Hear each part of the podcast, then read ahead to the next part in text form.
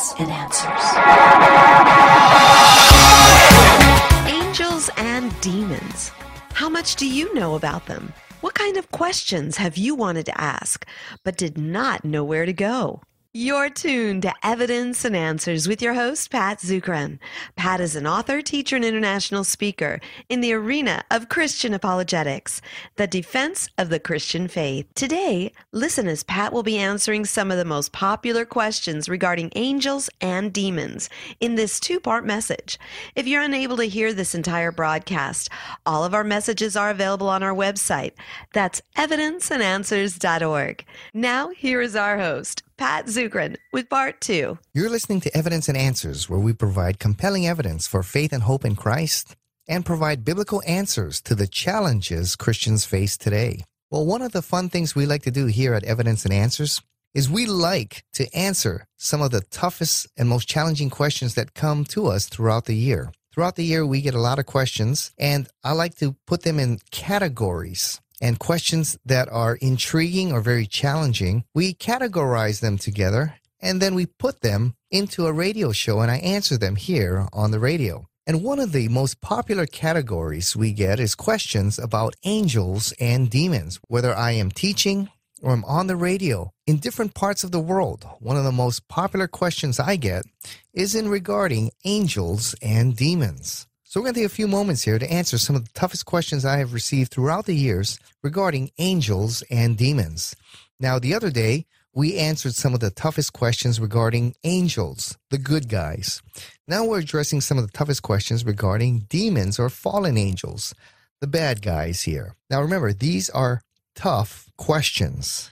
And so often there are several different answers that we can give to some of these questions. So you may not agree with all the answers that I present, but hopefully what I present has good biblical evidence to support my case. And if you disagree or you want to give your input, be welcome to do so at pat at evidenceandanswers.org. And we love to interact with you. Right? So send your questions to pat at evidenceandanswers.org. As I stated, we previously answered tough questions about angels. Now let's address the issue of fallen angels. Well, first question here can Christians become demon possessed? Well, it appears that Christians cannot be demon possessed. Demon possession is defined as a demon residing in a person and takes control over the person. It takes over his thinking, his personality, his entire being. But according to 1 Corinthians chapter 6 verse 19, a believer is indwelt by the Holy Spirit. His body is now the temple of the Holy Spirit. So it is unlikely that God the Holy Spirit would share his temple with the devil. 1 John 4 4 states, He who is in you is greater than he who is in the world. So if the Holy Spirit is greater than the devil, how could he yield control to the devil who is inferior in power? In the Bible, there is no case of a Christian being demon possessed, but there are occasions when believers are harassed or tempted, but never possessed by the devil. Well, a question related to that is this What can Satan do to Christians?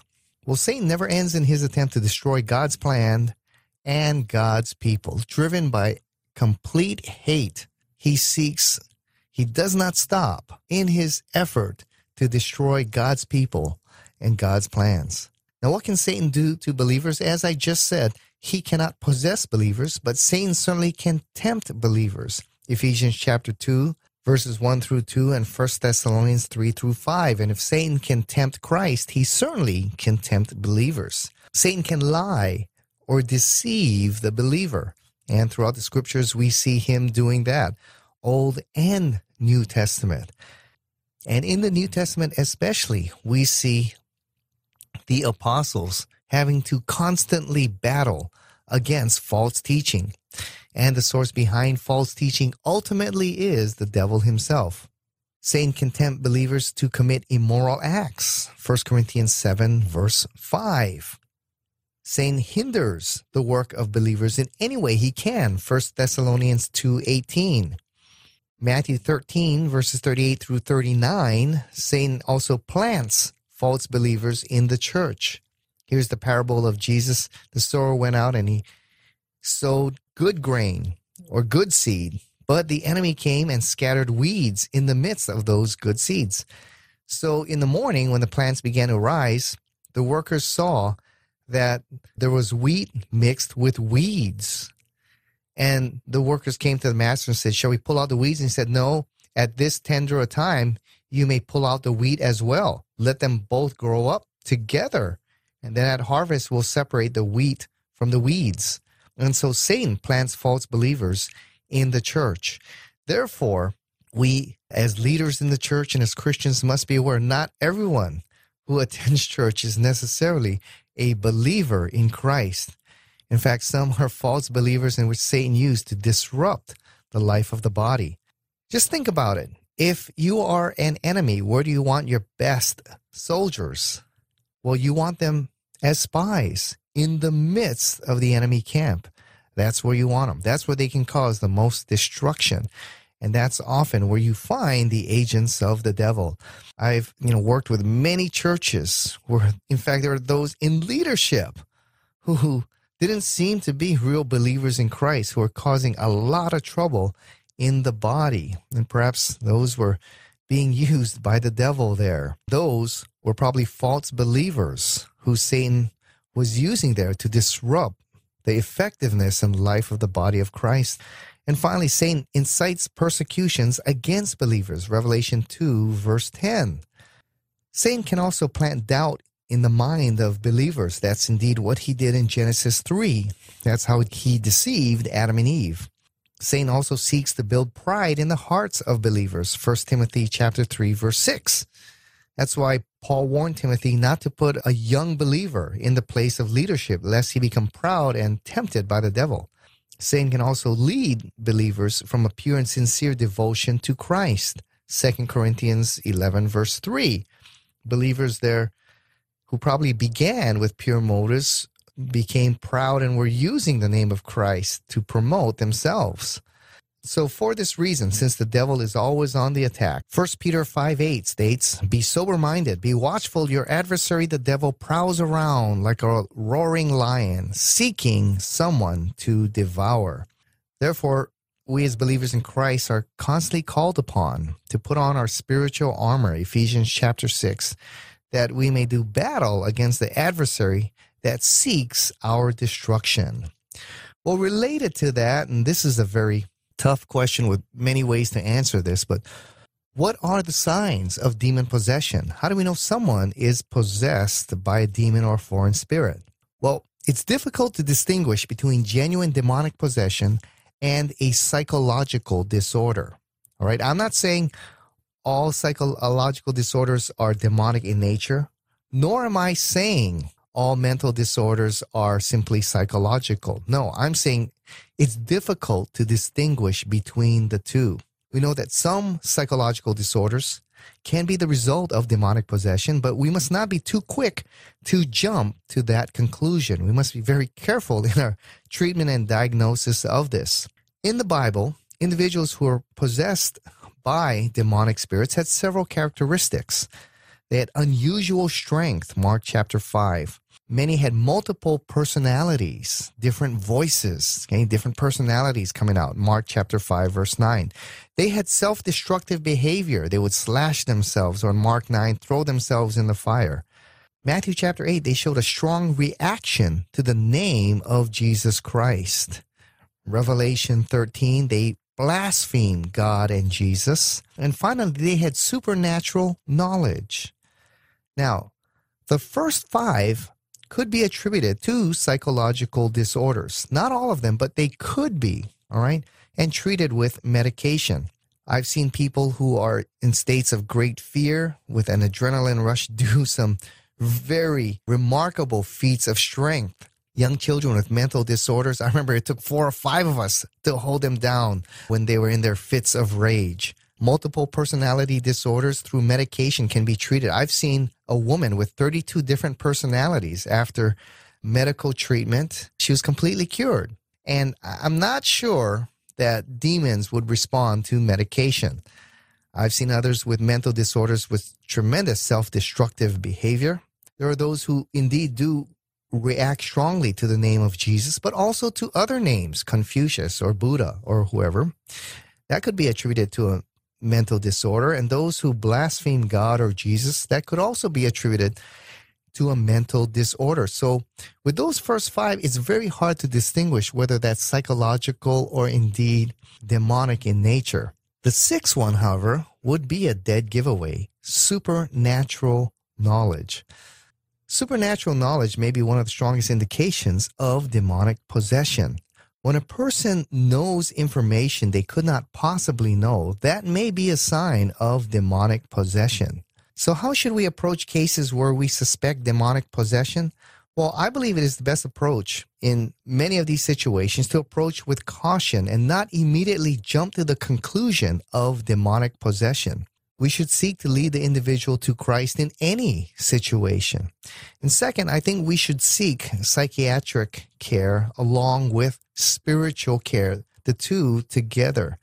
Not all mental illnesses are demonic, and it may do more harm to declare a person demon possessed when the illness may be due to a medical condition. So I believe the best approach is a complete approach of medical and spiritual treatment. Okay, but often it's hard to distinguish between the two. We need to pray and ask God for his wisdom. And I believe the complete approach, medical and spiritual, is the best treatment in these kinds of situations. Well, the next question here is Can demons cause sickness? Well, in the Bible, demons can afflict people with illnesses. We see that in the book of Job. He was able to afflict Job with boils all over his body.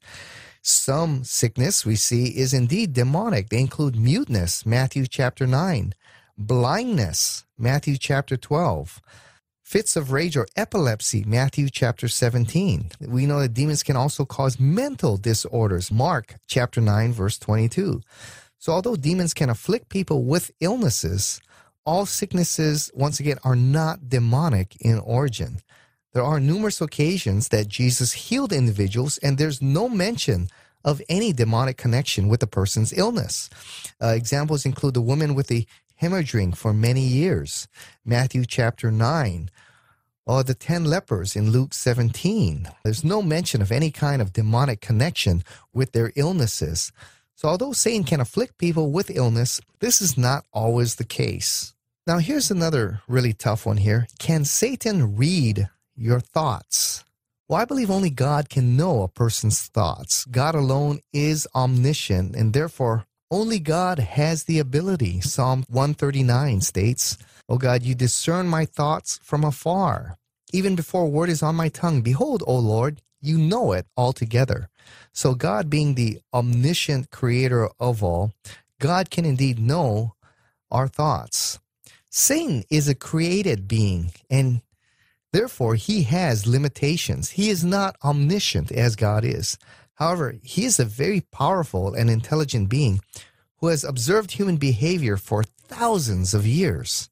Therefore, it may appear that he can read your mind, but I do not believe that he has that ability. Satan, being a very intelligent being, is a super psychologist who knows human behavior well and can understand your thinking and habits. Therefore, he, as any good strategist, can anticipate your thoughts and actions, but he cannot read your mind. Here's another question I get asked a lot is about UFOs. What exactly are UFOs? Well, we have done several shows on UFOs and we talked about the probability of life on other planets is very small. Also, most UFO accounts appear to be fraudulent. However, if there are legitimate accounts, I believe you could build a good case that they are indeed demonic in nature, and that's what they appear to be. Here's several reasons why. First, these beings appear to fly in a manner not possible by any object in our dimension. The ability to suddenly appear, fly at tremendous speeds, and move at sharp 90 degree angles all seem to indicate perhaps a multidimensional being, which is what the angels are. Next, if you study the accounts of UFO encounters and the message from the aliens, the message or the salvation message presented to people point people to a source other than Christ. They teach that our origins are not from God, but that our origins are from another planet they teach a different kind of Christ, that Christ was an alien being and that eternal life can be attained by believing in beings other than Jesus, or that these beings somehow have the source of life and everlasting life. So their message seems to point away from what the Bible teaches and away from Jesus Christ. So it appears a genuine UFO encounter, you could build a good case that they are indeed demonic in nature. Now, here's a really interesting question. If angels and demons cannot die, what is the point of their engaging in battle? Well, it is true, angels cannot die or be destroyed, but they can be defeated. In the Bible, spiritual warfare in the heavenly realms between angels and demons is real and does occur frequently. And although angels and demons cannot be destroyed, there are several ways in which they can be defeated. First, demons attempt to thwart God's plans. But in the same way, the plans of the devil can be resisted and even overcome. In Daniel chapter 9, the prince of Persia, a powerful demon, sought to keep Gabriel, the archangel of God, from delivering God's message to Daniel. But with the aid of Michael, the archangel, Gabriel was able to break through and deliver God's message to Daniel. So the devil's plan to thwart God's plan can be defeated. Second, demonic strongholds over people and territories can be broken. In Revelation 2, verse 13, the city of Pergamum is called Satan's throne. 1 John 5:19 states that the whole world is under the power of the evil one. So although the devil has areas he has temporary control over, Christ has come to deliver us from the power of the devil. 1 John 3:8 states, "The reason the Son of God appeared was to destroy the devil's work." Colossians 2:15 states that he disarmed the rulers and authorities and put them to open shame by triumphing over them in him. As a result of triumphing on the cross, Christ defeated the evil powers which had a hold on people through false teachings of legalism. Third, demons are defeated as they are confined to angelic prisons. 2 Peter chapter 2 verse 4 states, God did not spare the angels when they sinned, but cast them into hell. There the word for the angelic prison hell there is Tartarus, and committed them to chains of gloomy darkness to be kept until the day of judgment. So some demons are imprisoned already, awaiting the day of judgment. Now, the ultimate defeat of the devil will occur at the end of the age when he and all his followers will be thrown into the lake of fire. Revelation 20, verse 10 states, And the devil who deceived them was thrown into the lake of burning sulfur, where the beast and the false prophet had been thrown. They will be tormented day and night forever and ever. So, demons cannot be killed, but they can be defeated. And that is why the angels and God's people are to engage them in battle. Next question Can demons attach themselves to non living objects such as idols or charms? Well, I've met many believers who are terrified to enter Hindu or Buddhist temples because they believe demons are dwelling in the idols there or in the buildings or in the walls. And I've met other Christians who are terrified of statues or ornaments that resemble occult objects or figures. Well, do demons dwell in inanimate objects?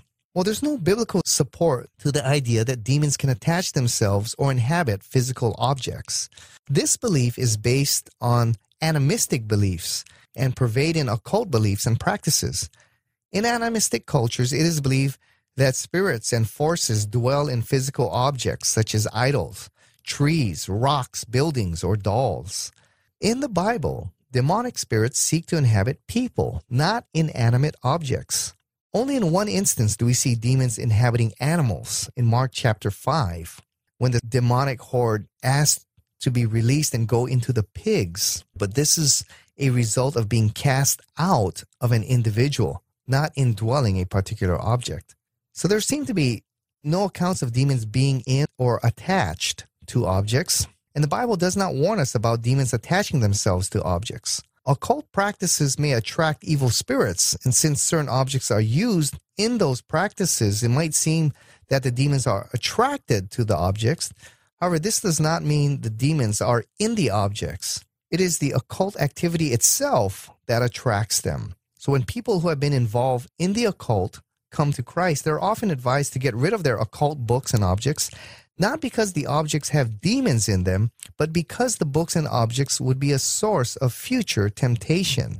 There are some who point to Acts chapter 19, where former magicians burn their magic books, indicating that these objects have demonic spirits. But the passage doesn't say that. It's more likely that these new believers were burning their magic books to, to prevent the spread of lies and to show that they were now believers in Christ.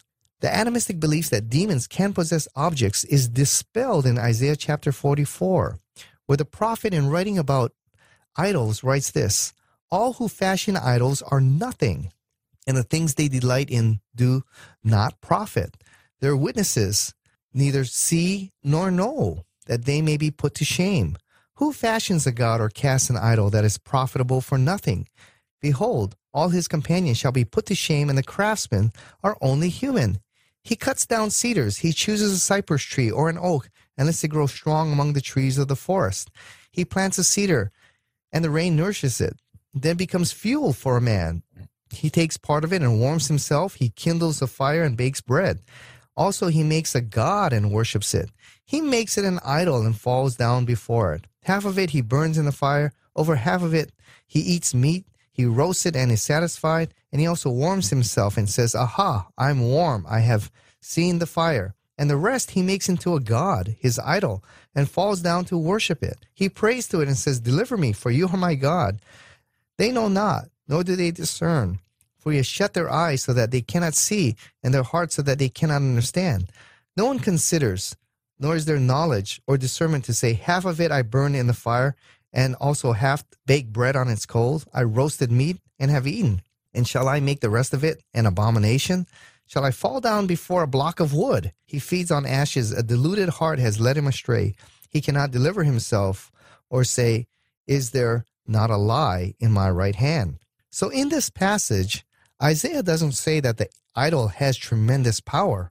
Instead, Isaiah mocks the idea as human delusion that an idol made from human hands has indeed any power at all. So, as believers in Christ, we do not need to fear objects or idols as if the objects themselves possess any power, but the practice or the teaching behind it is what we should indeed be very concerned about. Doesn't appear that demonic spirits attach themselves to objects like idols or houses or charms. Instead, it seems like demons are interested in indwelling in people. So when you're in these animistic cultures throughout the world, there's really no need to fear idols or objects that they may put against believers in Christ.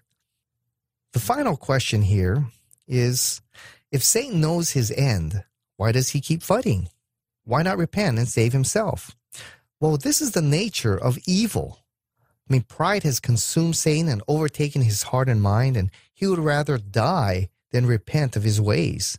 And we've seen that in men and women who have become so deluded by pride, they would never repent or admit their guilt, even when the evidence is absolutely irrefutable. And the same is true when you study human nature. Even with powerful evidence for the truth of Christ, most people would rather spend eternity away from God than repent of their sin and turn to Christ. Completely consumed by pride and sin, when someone has gone that far, it is almost impossible for them to repent of their sins, seek forgiveness, and turn back.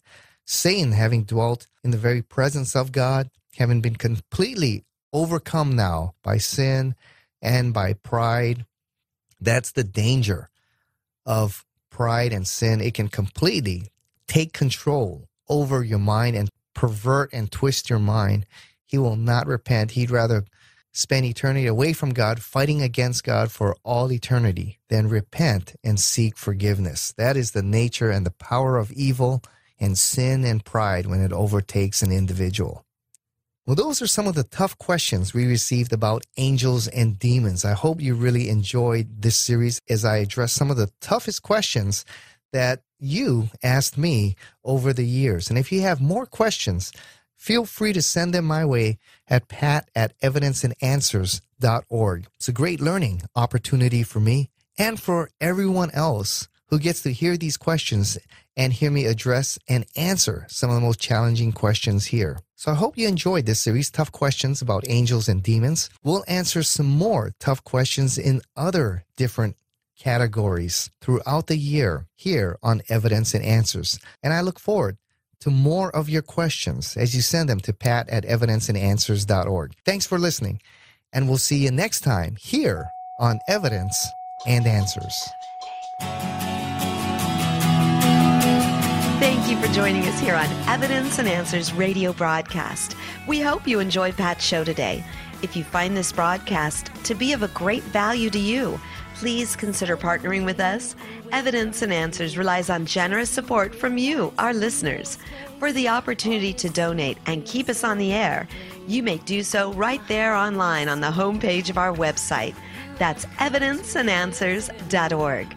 You will find we have a wide variety of resources available to you, including articles, additional audio, and Pat's books please share our website with your family, your friends, and your church. Join us again next time on the air or online as we provide reasons for faith and hope in Christ right here on Evidence and Answers.